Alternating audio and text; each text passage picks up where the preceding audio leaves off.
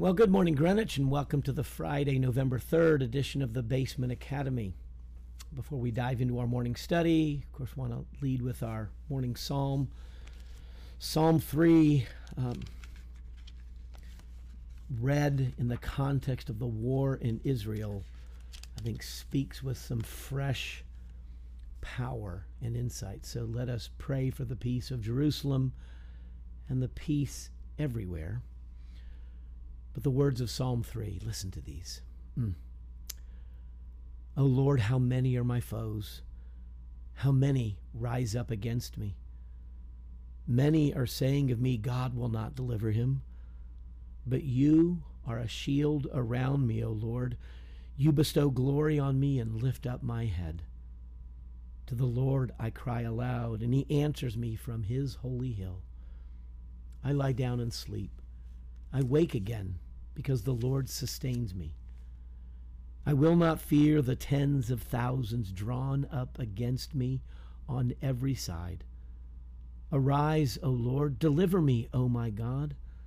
Strike all my enemies on the jaw, break the teeth of the wicked. From the Lord comes deliverance. May your blessing be on your people. Lord, hear our prayer for those who are surrounded. Think of those hostages uh, who are probably held in Hamas tunnels, right? Lord, hear our prayers. We're looking at the book of Revelation as a set of famous last words. The way Eugene Peterson frames his book, each chapter is the last word on, and the first set of reflections is the last word on Scripture. These are the last words we have in our Bible. These are the last words of Scripture that are written. And so yesterday we, we considered a, a number of items, but, but what I didn't talk about was what do we do with all of the references to various numbers in the book of Revelation and all of these magnificent visions, dragons and beasts and armies and all of this stuff. Suggested that this is a theological poem. And as such, poetry uses words to engage the senses, to, to, to draw us in. And so there are allusions to other scriptures, other stories. The numbers, because we, we run into uh, an enormous set of numbers. Uh, numerology is its own little study the way poetry works is a number or a vision or a phrase, a verbal phrase, or, or a, a word that has a, a picture with it will suggest meaning. It will engage the imagination. And so, what Peterson suggests is this book is written to engage our praying imagination. It's a pastoral prayer, a theological prayer, a theological poem, a pastoral poem. It's it's all of this uh, together. And so we will encounter a series of sevens, seven spirits, or the sevenfold Spirit of God, seven churches, seven lampstands, seven seals, seven trumpets, seven bowls, seven angels. Well, seven is suggestive of the seven days of creation right? Seven is that perfect number. God creates a good world, a whole world. Uh, we encounter two witnesses, three beasts, or a dragon, four horsemen, the number 666, which is, when we get to that in several weeks, we'll see as an unholy trinity, six being the number representative of man. Man was made on the sixth day. The seventh is the Sabbath. God rested, the wholeness, the completion. So seven is the, the holy number. Six is an unholy number. Six, six, six suggests an unholy trinity. We'll, we'll see all that. Um, Uh, we have 12 tribes. We've got 24 thrones, which is suggestive of two sets of 12, which we will have 12 thrones representing the Old Covenant tribes, 12 thrones representing the 12 apostles of the New Covenant. Um, we have a thousand years um, we'll have a reference to 144,000 that are saved, the redeemed community. 12 times 12 times a thousand. And so, anyway, there's a whole set of numbers that come at us in the book of Revelation. Do we understand them literally? Do we understand them figuratively? And so we will tease that out over time as we encounter them, uh, the various numbers. But I think the idea is they are poetically presented to us, and numbers are suggestive, they're metaphoric, they're figurative, they're symbolic. They're trying to engage our thinking and to, to, to tell a story beyond just the number itself. And then, kind of the same way with the visions. Some of the visions are just so grand you know, you have beasts that are standing with one foot in the ocean and one foot on the land. And so there's, you know, the enormity. It's kind of like those Godzilla movies, right? And so the way you draw people's attention is by gesturing appropriately. So if I'm in a very small room, like I'm speaking, you know, I'm just a couple feet from the camera, my hands can move like this and I can make some point. But if I'm on a desert island and I see a, a plane flying over, I've got my hands waving in the largest possible way. I'm trying to draw attention. I believe John, the, the Holy Spirit inspiring John, trying to draw our attention. He writes in the 90s AD. The Christian church has been going at it for a while. They're experiencing persecution. There's maybe some folks who are thinking this faith maybe isn't all it was cracked up to be. This this this Christian life isn't making me happier. It's becoming harder for me to live. Uh, people may have dulled in their routines of worship and, and, and prayer. And and and so this is a wake up call. So these images are so large and so grand uh, sometimes so frightening and terrifying. A dragon trying to swallow the child of a woman that is just trying to bring forth her child into the world and this dragon is trying to eat this child. And what's going on here and so the visions are intended to awaken us to startle us, to stimulate us. And that's what we need, which I think leads me into uh, what I wanted to reflect on for the bulk of our, our time this morning. Um, I'm going to arrange each of my reflections into a series of three some poetic reflections reflecting on the words of the chapter that we're reading in, in, in Revelation. So John writes as a poet, so there's poetic considerations, numbers, visions, etc. There will be theological considerations. John writes as a theologian. He's trying to draw our attention to God. And then there are pastoral considerations. How does this stuff work in our lives today? I'll try to bridge from the book of Revelation to our own world and draw on some of Eugene Peterson's reflections. So, so having completed a few poetic considerations yesterday and today, let me offer just a couple theological considerations. Something to think about, okay? John writes this letter, and the priority of this letter is to draw our attention to God. This is what theology is really about. Theology is the study of God. Theos, God, ology would be the study. Most people hear the word theology and go, oh, okay, you know, $5 words and random concepts, you know, how many angels can dance on the head of a pin, whatever. No, theology is consumed with God. And so John writes the Revelation as one who is intoxicated with God. the, the language early on uh, in the first few verses, the one who was and is and is to come. This is suggestive, these, this allusion to the Old Testament as Moses encounters God at the burning bush. Who shall I say is sending me, is calling me? I am who I am. God is the one who has existence, the one who was and is and, and will ever be or is to come. God is outside of time. The Alpha and the Omega, the first and last letters of the, of the Hebrew alphabet. And then he goes on and says, the beginning and the end. And so God is the one who encompasses life.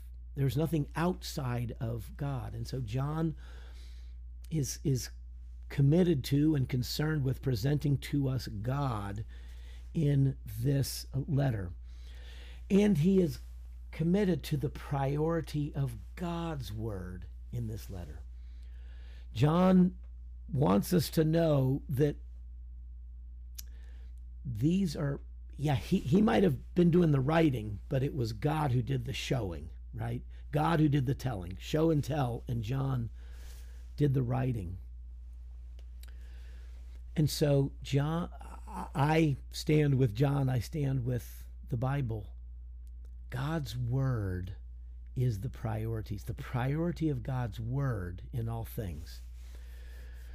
And so God is a God who speaks. He made us in his image to speak, as I am doing now. You're listening, I'm speaking. And so meaning is being transported and transmitted from my mind and heart to your mind and heart. And, and so this gift of language and communication. God is a God who speaks, and John emphasizes that. And so we affirm the priority of God's word, the infallibility of God's word, the inerrancy of God's word, the power of God's word, the authority of God's word. And we do that in a world that does not affirm these realities. This is what sets us apart we affirm something about the words of Scripture that others do not. And so, Scripture, this is a theological reflection. Scripture is God's word to us, not just human words about God. There is that, that tendency, that tendency to want to just say, oh, these are nice words uh, written uh, uh, about God. And this is not the case. Um, let me read from Peterson, page uh, 18, in this version of it. It is tragically ironic that the very book in the Bible that says this most emphatically about Scripture being God's Word which underlines and puts exclamation points around it, has been treated by so many as a crossword puzzle. What Peterson's laboring at this portion of his chapter don't come to the book of Revelation as something other than Scripture, other than God's authoritative word being spoken. And the tenant, well, people say, well, yeah, yeah, that's what I want, because I'm trying to figure out when the end is going to come and when the beast is going to rise and who the beast is and you know the crossword puzzle trying to decipher the code. No. Treat the book of revelation like we treat the other 65 books. God's authoritative word shaping a good creation shaping covenant shaping a, an accountable life the reality of sin in our lives and we're accountable to god shaping redemption shaping proper responses to God, revealing the identity and character of God. This is what Scripture is about. Scripture's not some hide and seek game, and we're reading this like a you know a crossword puzzle or um, you know the, the, those little word searches. You know they they've got them backwards and going diagonally. People love those. You know kids love those games, and sometimes senior adults do too. This is not Scripture. Scripture is speaking authoritatively, clearly about creation, covenant, salvation, the life of response to God's salvation, um, revealing who the Christ is. Jesus is the Christ. The Holy Spirit is the present companion and comforter that is given to the, the to the believing community. And so Peterson goes on if the revelation is masterful in getting us involved in a living response to Scripture, and again, this is the engagement, the poetic engagement, it is also unavoidable in its claim that Scripture is God's word to us, not human words about God. Reading Scripture as if it were the writings of various persons throughout history, giving their ideas or experiences of God, is perhaps the commonest mistake that is made in reading Scripture, and it is the deadliest mistake. And this is how much of the world treats the Bible as literature. Set alongside, you know, Homer's Odyssey and Shakespeare and it's great literature that has shaped many aspects of our civilization. But it is not a binding word from an eternal God who made heaven and earth, to whom I must give an account. The world does not think of the scripture uh, in, in such a manner. And so that's a deadly mistake because we can then dismiss scripture. Oh, yes, that's just poetic license. That's, yeah, that's the author. Uh, uh, yeah, making some bombastic claims, you know as if Jesus was somehow a Messiah that we have to pay, pay attention to. And so the idea is that we insist, I insist, Peterson insists, I hope you will insist and believe.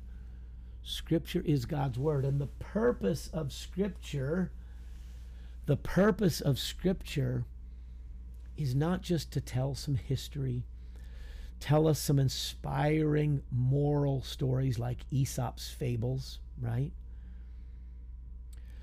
The scripture is given as personal address to reveal a living God who is outside of time, outside of space, outside of the world that he has made yet the God who has made us in his own image and called each of us into this life on purpose. The purpose of Scripture is to help us understand the purpose for our lives, revealing the character, the nature, the work of God in this world, the ways of God in this world. Who is God? How does God work? And so, if you want to communicate to your children and help to shape them into a life, you speak to them you instruct them, you guide them, you correct them. If you were to collect all the words you've spoken to your children, these are the words you're giving. And so God speaks to his creation to shape us and that, that we might um, know him and participate in the life that he intends for us. And so the scripture clearly tells us of a God who loves and enters this world in the person of Jesus Christ in, in, in a certain place, in a certain time. Jesus, born of the Virgin, uh, born in Bethlehem. There, there's, there's a geography. We can map these places, right? Israel. So it's entering Israel's, you know, so in the news. And so the purpose of Scripture is to engage us, to call us to life, to help us understand who we are and whose we are, and to live a life in conformity to God's plan and purpose. The purpose of John's revelation then serves that same end. It mostly serves as a recapitulation of the whole story.